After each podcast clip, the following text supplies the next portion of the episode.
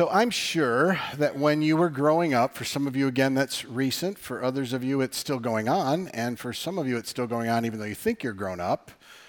I want you to go back and just remember a time when you noticed something in your parents that it seemed they were telling you to do something that they didn't have to do, or it seemed to disconnect for you. We say that the idea is do what I say, not what I do.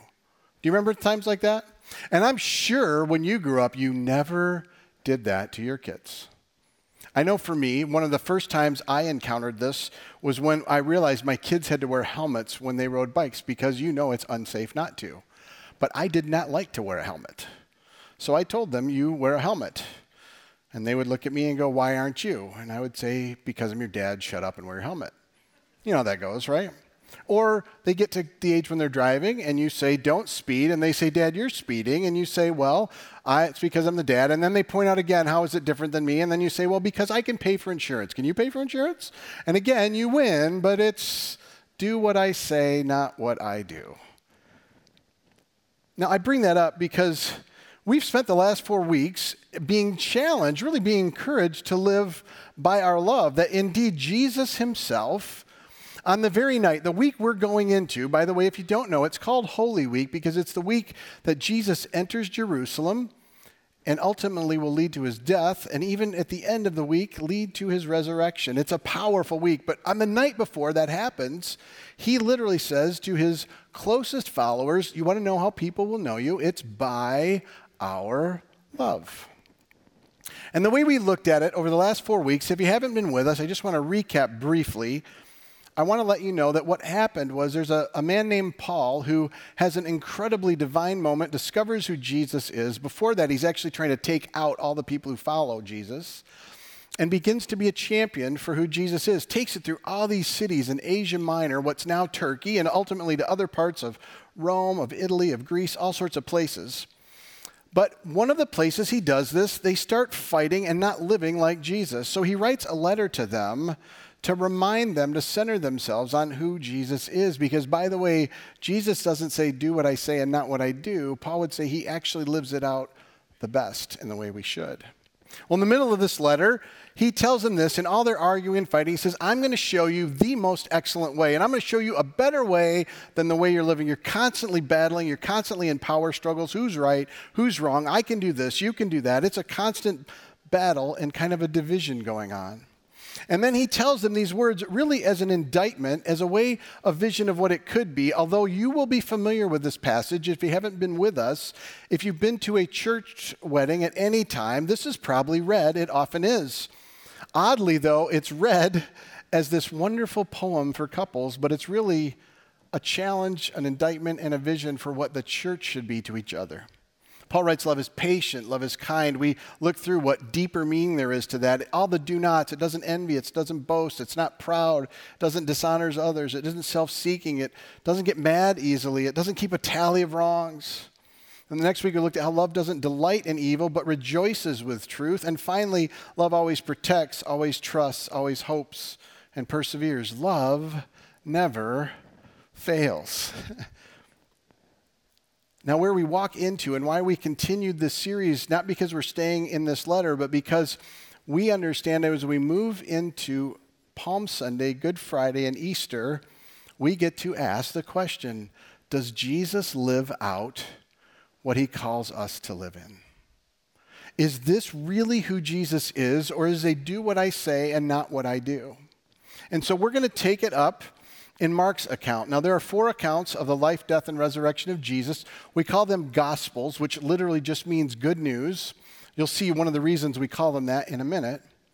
But Mark gives this one account of Jesus' life, death, and resurrection. And we're taking it up in this final week. The very week we celebrate and call Palm Sunday is the week Jesus enters Jerusalem. And so we're going to take it up in that part of the account in Mark chapter 11. Mark writes, as he recalls, they approached Jerusalem. This is Jesus and his followers and a whole other group gathering, and they came to Bethphage and Bethany at the Mount of Olives. Now, before we move on, just so you know, so it's clear, it isn't a random time that Jesus is coming to Jerusalem. For every Jew, there are three times a year from the Hebrew scriptures that they're to go to Jerusalem to celebrate what are called feasts. This particular one is Passover. It's a, it's a week long time. They're starting it on this first of the week before. And it is a powerful time that they remember how they were in bondage to Egypt and God freed them. It is the story of Israel, of God moving from slavery to freedom and new life, and that's what they're celebrating. So Jesus is going here. It then says he sent two of his disciples, saying to them, Go to the village ahead of you. Just as you enter it, you'll find a colt tied there, which no one has ever ridden. Untie it and bring it here. Now, there's more to this story. We're going to come into it in a little bit, but I want to take you kind of outside the scripture for a minute to understand the context with which this happens. At this time, Rome is over most of the ancient world. Caesar Augustus is the reigning monarch, he is king. And interestingly, we have a lot of record of things said about Caesar Augustus and even about how he was seen by the community in the world around him.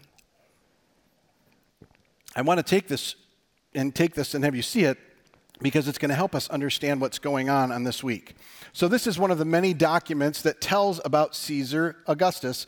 Priene is actually, this is found in a city in what is now Turkey, um, in a very near place to Ephesus, actually. Not that you all care, but this is one of many. So, this is what it says on this one particular coin The birthday of Augustus has been for the whole world the beginning of the gospel concerning him. Now, in the Greek, gospel is euangelion. It simply means good news, but it's a profound statement that ultimately Caesar himself is not only king, he is the good news. Now, I want to show you the beginning of Mark's account because my case I want to make to you very simply is this Mark is going to contrast Jesus with Caesar all through his account. He's going to point things out to help us see. And make no mistake, Jesus is not only Messiah, he is king, and he's meant to change everything and mess with how everybody views the Roman world. So, this is what you read in many accounts of who Augustus is. This is how Mark starts his gospel. The beginning of the gospel about Jesus, the Messiah, the Son of God. Mark is contrasting Jesus with Caesar Augustus. He is saying Jesus is the good news, not Augustus. Now, in case you don't know, Rome was not a place you got to say whatever you thought.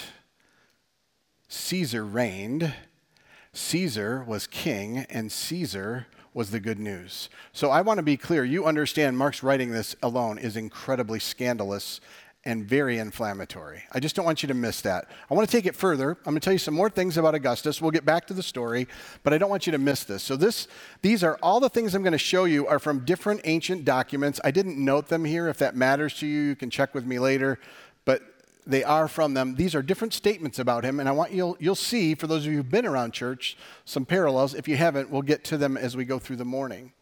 So this we already got to this one. The gospel comes through him. He is the good news. So that the Roman world they believe that when Caesar Augustus is born, he brings the gospel, the good news, and it's about him, for him, and through him. That's how the world sees it. Another thing they see in the ancient world is that he is a divine son of God, which, by the way, every ruling monarch was to consider to be divine in some way. And he was divine to set up the golden age. In other words, the way they measured what went well was through their economic success, through their military success, through the lands they had and what they reigned over. In other words, he is divine, and the way he is divine is by power. Everything is about power with Augustus. Let me take you to another one.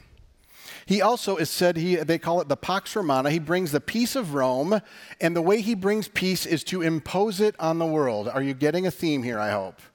Caesar Augustus will bring a new day. He will bring it through the good news of who he is, he will bring it through his divine, or basically his divine orientation, his power as he brings peace by domination.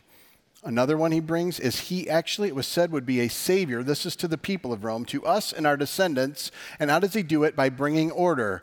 Again, Caesar will save us through his power and might, through his dominion. And make no mistake, it's not for them. They just are beneficiaries of what's about Caesar and Caesar alone. This final one, this literally said he would wipe away their sins And that didn't mean the way we understand it traditionally in the church, but he would bring back fame to Rome. In other words, he would wipe out everything that had gone poorly for them, wipe out whatever caused it, and he would bring back glory, fame, success, and notoriety. All of these things, in case you don't know yet, Mark is going to talk about of who Jesus is. Jesus will be the good news. Jesus is the defined Son of God. Jesus will bring peace to everyone. Jesus will be a Savior, and Jesus will wipe away sins. However, Caesar will achieve it through power. Now, what we're going to look at is how Jesus achieves it. And I'll tell you right now why I want you to look over and over and over again. Because you will find Israel will really struggle, and they did all the way through Jesus walking the earth, even through his coming into Jerusalem. It's one of the high points when they want him to move in power.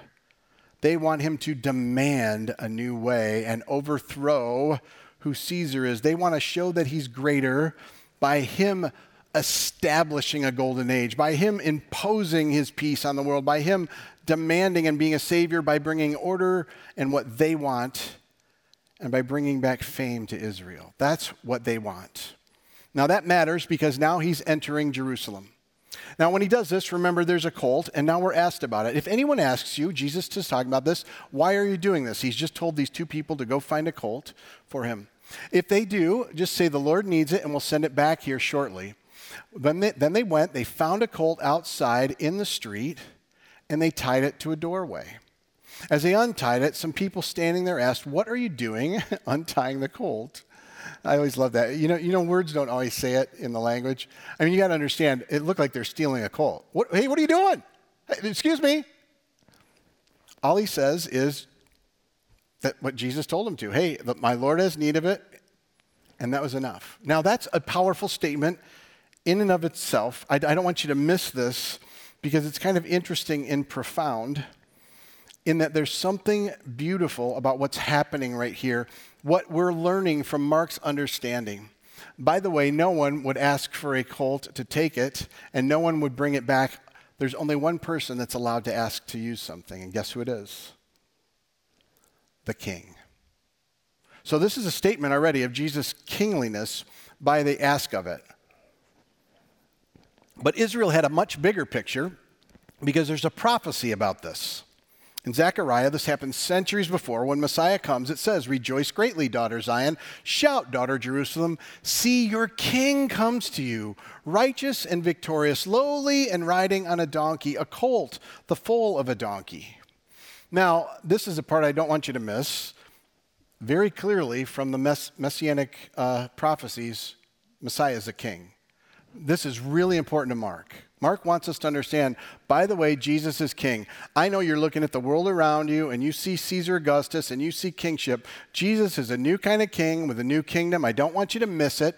And imagine if you are those disciples, how excited you are. He asked for a colt, he asked for a donkey. Oh, he's doing what Zechariah said he'd do. They're giving it to him. Oh my goodness, he is the king. Do you know how pumped they are about this? Now, there's a battle going on because what they're thinking is what anyone would think. When someone overtakes you with power, what do you want? You want more power, don't you? Who, who of us doesn't want to be just a little bit bigger and have just a little more power? No, it's just me. You guys are so selfless. Lie. Let's be honest. I still remember when my kids were little and they would look at someone else's dad and go, My dad's bigger than you, because it was important for their dad to be bigger than them. Now, unfortunately, that did not work out so well for my children. But we have this desire to always take more, don't you? Israel longs for Messiah to come and come as a king in power. They are battling over this. Now, the crazy part about this prophecy victorious, oh, that's winning. The hard part is lowly and riding on a donkey. You realize a king comes in on a horse, don't you? A donkey is a statement of humility and lowliness. Are you starting to get the picture? It's not about power, it's about sacrificial love. Now, Mark wants us to really understand how hard of a battle this is for the disciples. I'm going to take you back as we go through this. There are three times Jesus tells his closest friends that he's going to die. Three times before this scene, leading up to it. I mean, if you heard something three times, do you think you'd figure out it's true? I would. I would hope I would. And you might even hear the story and go, I would never do that. And I just want to tell you, you are wrong. Let's be honest. Everything for this group of people is waiting for a king to make them free. And everything in the world says power means more. Power will get you what you want. Power is how it changes. And they struggle. So let me take you back first to Mark chapter 8. You just can just make a note of it if you, you don't have to go there right now. But in Mark chapter 8, we have this really unique moment when Jesus is with the disciples. He's asking them who people say he is, and they talk about prophets and all these wonderful things. And they says, "Who do you say I am?" And Peter profoundly says, "You are the Messiah, the Son of the living God." This is the first time, by the way, they have recognized that. And Jesus says, "Man, you are blessed. God Himself, the Father, showed you this. It's not that you figured it out." Now, right after this, Jesus then tells Peter and all the rest of them, they figure out he's Messiah. He says, Hey, I just want you to know, I am going to go to Jerusalem. I'm going to suffer. I'm going to die. But I want you to know, too, I'm going to rise again. So, he, revelation of Jesus, Peter's excited. Jesus says, Hey, I just want you to know it's not going to go the way you want. And Peter, in his infinite wisdom, responds, Not really infinite wisdom, in case you didn't understand, I was being sarcastic. He spoke plainly about this, meaning Jesus, and Peter took him aside and began to rebuke him. That is not something you want to say have said about you, is it, when it comes to Jesus? Hey, you know, I heard about you. You're the guy who, when the Son of God came, you thought you'd pull him aside and tell him he was wrong. That's a bad idea. But Peter's honest. And Peter's struggling because everything they've been waiting for is coming. The king is coming, the Messiah is coming. And he's like, You can't do it the way you think you're going to do it. There's no way. It's got to come with power. Now, Jesus rebukes him. He actually calls him Satan, not a very high moment for Peter. But after that, Jesus says these words Hey, if you want to follow me, you're going to have to take up your cross daily. In fact, if you want to save your life, you've got to be willing to lose it. And if you lose your life for my sake, you're going to find it. He's giving a picture not of power, but of sacrificial love. And he's moving ahead because he's going to take a journey, not to say, You do as I say, not as I do, but let me lead the way, and even do it to such a degree that none of you ever could imagine.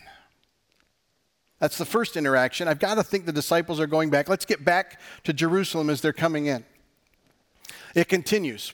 Now they bring the colt to Jesus and they throw their cloaks over it, and he sat on it. And many people spread their cloaks on the road, while others spread branches that they had cut in the field. Now these pictures are significant to us. In case you don't know, in the ancient world, and particularly in Rome, the only person you laid cloaks on the ground for was the king. This is not like he's a famous person, let's roll out the red carpet. This is these Israelites saying, You must be king. And by the way, the palm branches are very similarly this way. They are something Israel waved. They represented their very nation. It would be the equivalent of us waving flags. You can see the weird mess of this again. They're cheering on that the king is coming, but they want him to come in power. They want him to overtake and force his will on the people to forge a new way for them in every way they hope for. Now, this is not the first time it's happened, by the way. Most of us will know the wonderful festival for our Jewish brothers and sisters called Hanukkah. Hanukkah had its inception 150 years or so before Jesus came. The temple in Jerusalem had been desecrated, it had been offering sacrifices from people that weren't people that followed the way of God, and they were desecrating it. And these Maccabees, as they're known at the time, hated it. And guess how they overcame it? They did it with power. They rebelled. They took the people out that were doing it. They took over the temple. And something miraculous happens in that they don't have enough oil for the eight days. They use, they light one, and it holds for eight days miraculously while the next set is being made. That's, by the way, where Hanukkah comes from. But what they looked for was their Messiah, their king, to forcefully win by power. And here they are again, spreading the cloaks and spreading the branches, saying, Take charge, win for us. Now, let me take you back before we go on. to, Matt, to Mark chapter 9. This is the second time that Jesus will tell them, all the way leading up to this. He's had one time. They haven't got it a second time after they've seen these additional miracles. By the way, these are in between these, he's showing all sorts of power and crazy fun stuff. If you want to, too, you can see some of the stories around it, though, because it will give you pictures of sacrificial love and loneliness. So now in Mark 9, he says again, Hey, I just want you to know I'm going to go to Jerusalem. These people are going to take me out. They are going to basically just make me suffer and I will die. Don't worry about it. I'm going to rise again in three days. Now, you would think the second time you'd be kind of shaken by this, right? It's not what happens. They just start talking among themselves. They don't even respond. And now, in Mark 9, Jesus, it says they got to Capernaum. He just told them this. When he's in the house, he knows they're blabbing to each other. He's like, What were you guys talking about on the road? The reason he asks this, though, is very simply because he knows what they're talking about is that they want to be important when Jesus becomes king. So they totally miss the sacrifice and the lowliness. And what they're saying after he tells them he's going to die and rise is, well, now who's going to be important? Can I be important? No, you should be. Let's be important. And so Jesus, in response to this, says, listen, I want you to know that those who want to be first will be last. And in the way I will lead, if you really want to be with me, you will have to become a servant of all. It's not about power, it's about sacrificial, serving others kind of love. That's how I'm king. That's how I bring my kingdom. Doesn't operate the way you think it will or the way you want it to. Let's move back into this scene. They've got the cloaks out, they've placed the branches out, they're cheering him on, and now they're actually singing and yelling. Those who went ahead and those who followed shouted, Hosanna, blessed is he who comes in the name of the Lord. Blessed is the coming kingdom of our father David. Hosanna in the highest heaven. Now, in case you don't know, these are called Psalms of Ascent. They very uniquely are sung at Passover, a reminder of how God saved them from the horrible slavery of Egypt. But it's also a statement. They know one day Messiah will come and he will free them and they are looking for him to do it in power. They bring the colt, they chant Hosanna, they put out their cloaks. They're saying, Jesus, come and overtake these horrible Romans, make us win, and bring a new way of life. Let me take you to the third time just before this in Mark chapter 10, pretty soon before he's actually on this trip, maybe even a few days before. Jesus tells his closest friends again, third time, hey, I am going to go to Jerusalem. We're heading there. They know they're even going there now. I'm going to suffer. I'm going to be taken over by the Romans and I will be killed. I will be crucified, but three days later, I will rise. You'd think they'd learn, but they don't. This is their response. James and John, the sons of Zebedee, came to him. Hey, teacher, we want you to do for us whatever we ask. Are you, I'm both moved by their honesty and just embarrassed for them. I mean, do you ever see that? Like, oh my goodness, they are asking for themselves. What is wrong with them? I would be much more subtle. I'd send someone else to do it for me. I mean, it's, it's sad. They have not received it. They still don't get it. Before I, I, tell you what Jesus says, let me give you one other picture, and this is after this. Jesus is now taken to Pilate. This is after all this happens. He's going to be crucified, and Pilate basically says, You know, why don't you do something about this? if you're a king, and Jesus says, I could call down a legion of angels. That's where my, but my kingdom's not like this one, it's a different kind. And I move differently. It's the peace that nobody ever got. And the very same is true in that moment with those disciples when they say, Hey, we'd like to ask you for something. By the way, what they ask for is to be on his right and his left. We'd like to be closest to you when you come into your kingdom. Could we have a chair at the table? Could we have a chair right next to it? Could we have junior thrones by any chance? And Jesus goes, You can't have that. Have you gone through what I've gone through and been baptized? They're like, we, we have. You're right, you have. But to sit at my right or my left, man, that's not mine to give. The Father will decide that. You're asking for something you don't understand. And guess what he says again? You gotta, in my kingdom, serve. You don't come to be in charge and to demand and have power. You serve by giving away power sacrificially and out of love. And this is how Jesus finishes this interaction in Mark 10. For even the Son of Man did not come to be served, but to serve and to give his life as a ransom for many.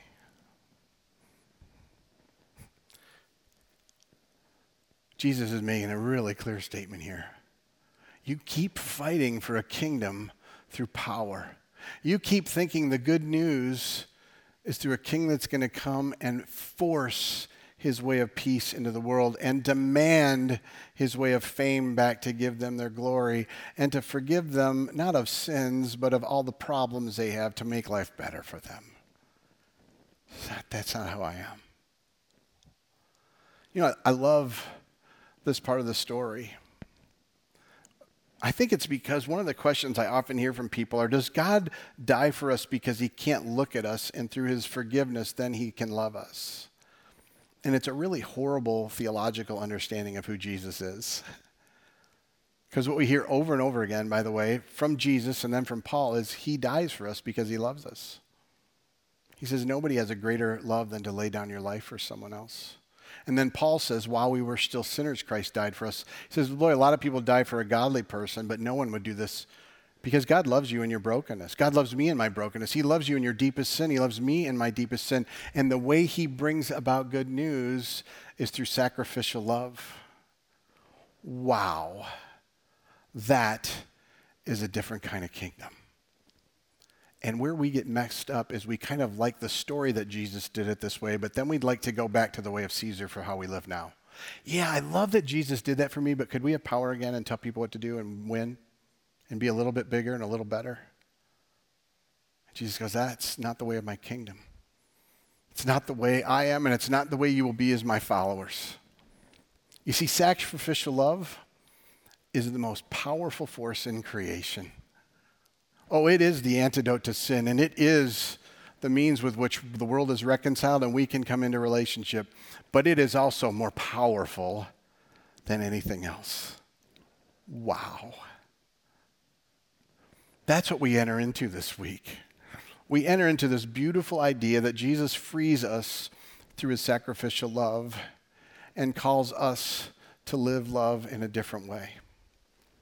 My invitation as we enter into what we call Holy Week is to ask you to stay with us and engage in the whole week. When we get to Good Friday, we'll look at Jesus' very death, and we want to enter into that together. If you're in town, we'll be here at 7 that night for that time. If you're not, we'll be streaming online. We want you to engage in the reality of what it means that he died. And boy, we come to Sunday and Easter, we so want you to be there. If you think his sacrificial death is loving, wait till we explore what it means that he rose and how that means what he gives us now to live in. Whew. It's going to be a good week. And I think my hope is you'd enter into it not as a tradition, not as an obligation, not as something you've done before, but just asking Jesus, would you show me your kingship and your way of life differently? I mean, we should be asking that God would purge from us the need to win and to show somebody more power. And make no mistake, we have it in lots of settings, true? Some of you, it's just at home. You need to win an argument. You need to win in power. For some of us, it's in work. I need to win with those people I'm working with. I need to win with my friends at school. I need to win. Name your environment. And Jesus is inviting us to a different way. Sacrificial love is the most powerful force in creation. Let's pray.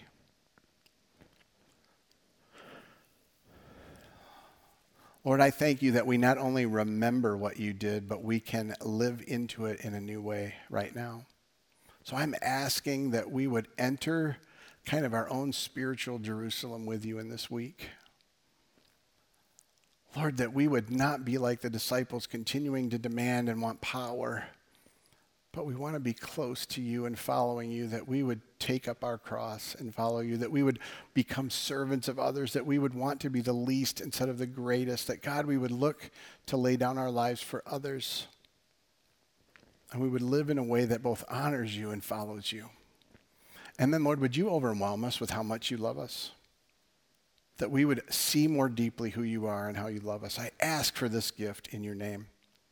Amen.